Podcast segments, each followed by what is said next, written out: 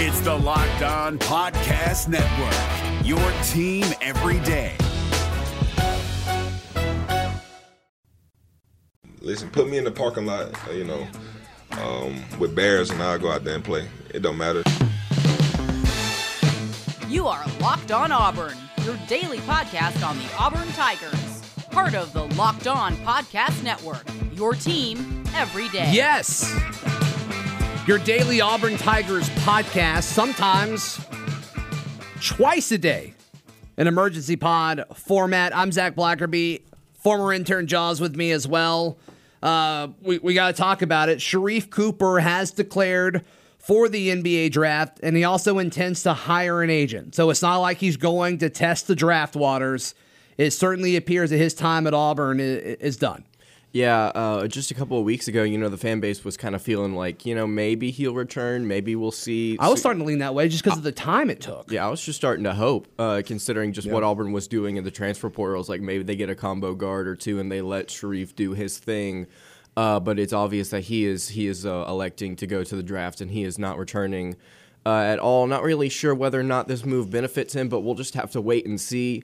Uh, wait and see what scouts say about him, and just wait and see where he gets and where he lands. Uh, honestly, it's just about just waiting now, just to see kind of like how he pans out. Yeah, he's mocked around 16 or 17, depending on where you look. Late teens, mid to late teens. He tweeted out uh, earlier today on Friday would like to give a special thanks to my teammates as well as Bruce Pearl. Was a dream come true to play under you and learn from the best college coach there is. Thanks and love you, coach. To my teammates, I love you guys unconditional, love forever. Auburn fans, you wouldn't understand how much I appreciate the love and support you guys showed before I even stepped on campus. Auburn is truly a special place, and I'm proud I could say I went to school and found a second home here. So, obviously, we wish we could have gotten him for a full season. Um, we'll never know what that looks like. It's also kind of amazing that we never saw him and Powell together because of the timing of you know everything that happened. So that is um that's uh that's amazing. But yeah, I'm looking at different rankings here, and most people have him at 16. I think that's reasonable. I think that's very reasonable. Um, if it were me personally, um, I probably would have put him a little bit lower, but I still think he's a first round talent. Um, that that's just me though. NBA teams need electric point guards. Is he that?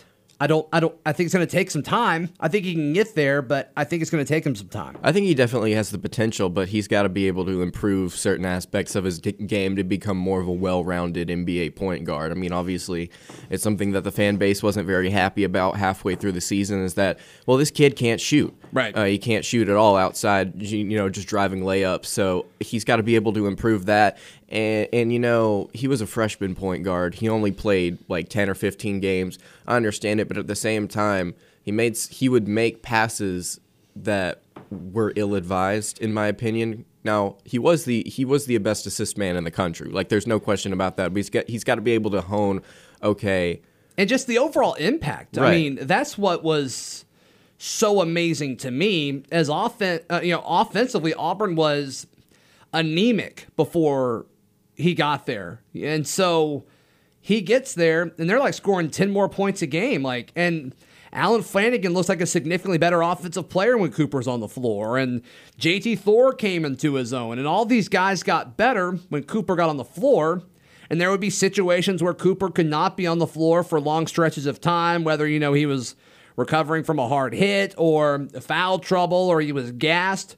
And like the team just wasn't as good. Like the team was bad when he wasn't on the floor. So overall impact, I think is going to be a big thing that the NBA looks at.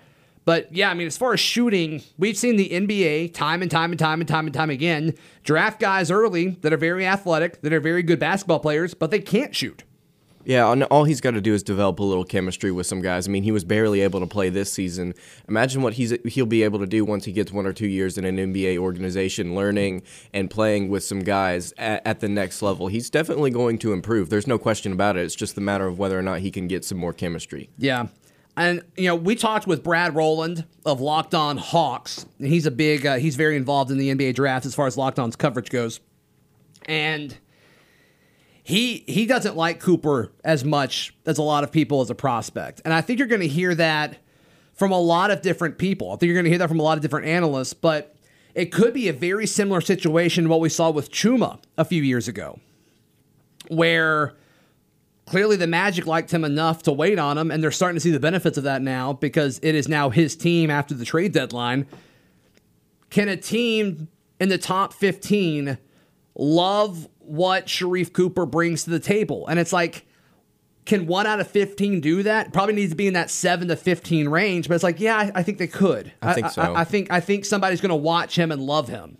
I, think so, and the, you know we were talking about just aspects of his game he needs to improve, but there is going to be a, a team I believe in the top 15 that says what he's bringing to the table right now is enough, and we can fine tune him Yeah. and turn him into an NBA point guard. I mean, he's so young, and the NBA loves getting to these guys as early as they possibly can in their developmental stages. And so I, I would not be shocked if he went in the top 15. I also wouldn't be shocked if he fell out of the first 20. But Right. if I had to pick one or the other, he goes top 15 or he goes outside, you know, after the 20th pick, I would say that he goes in the top 15. I think my thought process now is like as far as him staying or leaving and potentially staying and improving this, like would you rather have another year with a college staff or would you rather have two years to develop with an NBA staff? Yeah, he needs to fix his shot. Right. And the NBA is going to help you way more fixing the fundamentals of your shot than what Bruce Pearl is going to be able to offer. That's just the truth of the matter. I agree. I agree. Bruce Pearl's job is to coach and build a college basketball team and program, not to fix your shot to you know to the very like minuscule detail. You spend time on it, but that, that's not his primary job. So the NBA is going to have a shot doctor that comes in and, and, and fixes him up. And I think in three years he's going to be a fine shooter. That's that's what we've seen in the past. All right, let's talk about the roster in just a moment, right here on Locked On Auburn.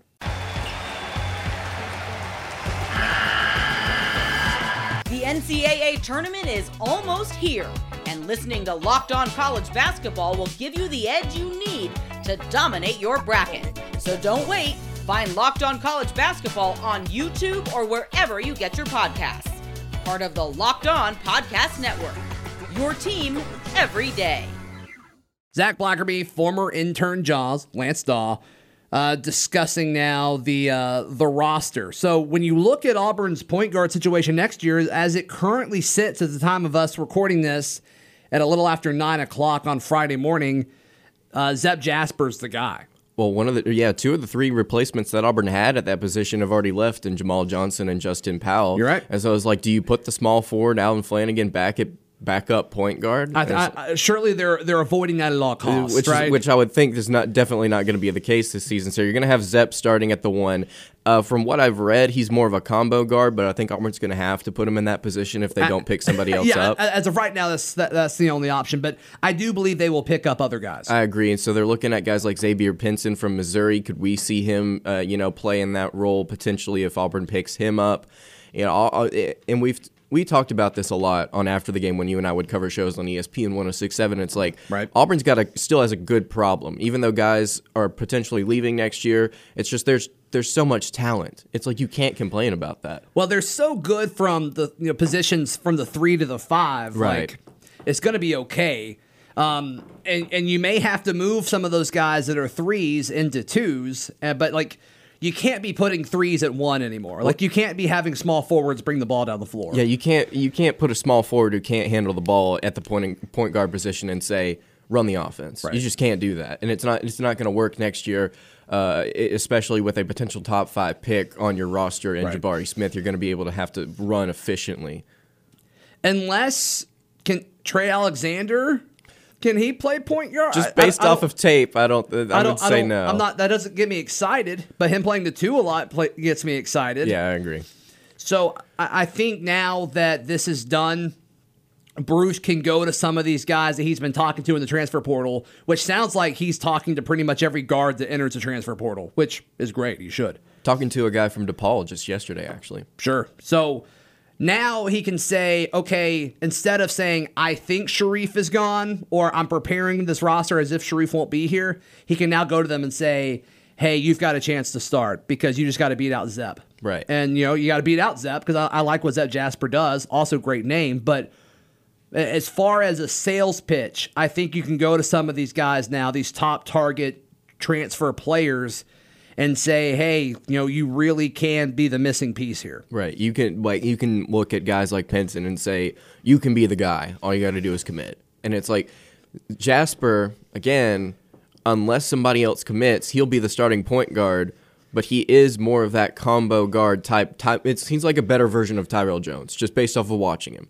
And so I think he's definitely going to see a lot more time between the one and the two. And if Auburn gets a uh, a, a point guard, he's probably going to see a little bit more time at the two, just simply because he's not he's not going to see a lot of time as a backup point guard. Yeah, yeah, I, I agree with that. I agree with that. What do you think this does? You know, the announcement of Cooper going pro. What does that do for Auburn basketball, the program? Let's assume he goes where he's being mocked most commonly, 16 or 17 or so. You'll be able to say you've had a top 20 pick now the last three years, which, and then Auburn will also probably have a lottery pick next year unless something terrible happens to Jabari. Where does this elevate them as a program? Well, that's four potential years in a row where you've had uh, a top top 20 pick. And, I'm, I was talking to uh, somebody the other day, just saying, like, you know, Auburn's starting to kind of mold into Kentucky, like what Kentucky used to be. It's like every single player on their roster is either a four or a five star, and it's just talent at the wazoo. Mm-hmm. And you look at them and you say, how on earth are we going to beat them? And how on earth are they? Do they have so many NBA draft picks? How on earth is their recruiting class so good? Auburn's starting to mold into that type program, and I think it's just a matter of time before we see Auburn finally hit that level. We'll see. I, I think the only issue that is standing in the way of that is like the NCAA just won't go away. Right. That that is that is my biggest concern as far as Auburn elevating itself to the next level as a program. Well, we've we talked about this a lot on on the line on ESPN 1067. It's like you know now that the that now that Auburn's kind of given themselves this ban, where does the NCAA go from here? Because they haven't heard anything from them. Right. So it's just like, how long are you going to hold this over our heads to where we can't finally be comfortable just just running the program? Sure. So I, I, I it frustrates me to no end, but there's nothing that we can do about it. We just have to we just have to wait. There's literally Auburn can't do anything about it. They've just got to wait it out and see what the NCAA says. But I do think it's still it's just a matter of time before the NCAA says, "All right, we're done," and then Auburn can finally move on. Sure. Sure. Um, do you have any more thoughts? No, I'm just actually, honestly, I'm really excited for this team next season. I know the loss of Cooper is, is, big, it's significant, but I think Albert's going to be able to kind of fill those holes, and I'm really excited to see this team next year. Very happy for Cooper. I hope uh, I hope the best for him. I hope he does fix his shot uh, at the next level, but really excited for this team still next season. Yeah, absolutely. So I think. Um I am. I, I wish Cooper the best. I hope he represents Auburn well. I think he will, and I think it's going to be fun to see more Auburn guys playing at the next level. So this will uh, get us to to three, maybe four if you want to count Jared, if you know with what he's doing. So. Um, Lance, where can people find you, buddy? Uh, follow me on Twitter at intern jaws. Awesome. You can follow me on Twitter at Z Blackerby. And uh, yeah, unless anything crazy happens, we'll recap everything over the weekend on Monday's show, right here on Locked On Auburn. It's the Locked On Podcast Network, your team every day.